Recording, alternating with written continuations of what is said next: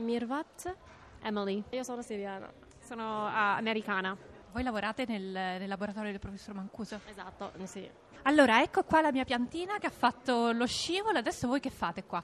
Praticamente ora mm, cominciamo a fare le misure dei parametri fisiologici di questa pianta. Possiamo misurare direttamente il, ehm, la fotosintesi della pianta. Abbiamo delle piante di controllo.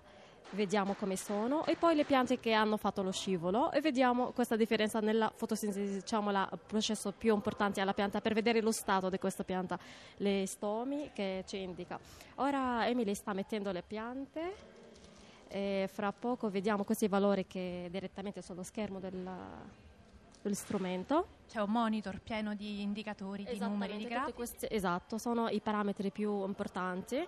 Eh, diciamo, lui ci dà informazioni della fotosintesi, della stomata conductance alle piante che ci danno informazioni dello stato della pianta. E, eh, ora vediamo.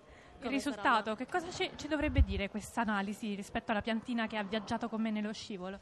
Allora, in generale le piante hanno eh, diciamo, dei valori della fotosintesi in situazioni eh, standard. Una volta la pianta sottoposta a condizioni un po' strane del, del suo ambiente, eh, dà delle risposte, cambiano un po'. La prima risposta alle piante comincia a chiudere i stomi.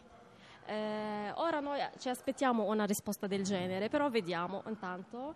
Ora abbiamo la nostra pianta che Ma se la pianta avesse viaggiato facendo lo scivolo da sola sarebbe stato lo stesso? Ora vediamo. Infatti noi in questo esperimento vogliamo fare questo, il controllo di una pianta che non ha fatto per niente lo scivolo dentro le nostre condizioni, poi altre piante che hanno scivolato con le persone direttamente e poi altre piante che sono scivolate da sole e vediamo queste differenze nei parametri come rispondono queste piante. E voi sarete qui ogni giorno fino ad agosto a fare questo lavoro? Esattamente, siamo noi, un altro nostro collega, eh, sì, per due ore noi facciamo tutti questi eh, misu- eh, measurements delle piante, quelle che sono sottoposte al scivolo.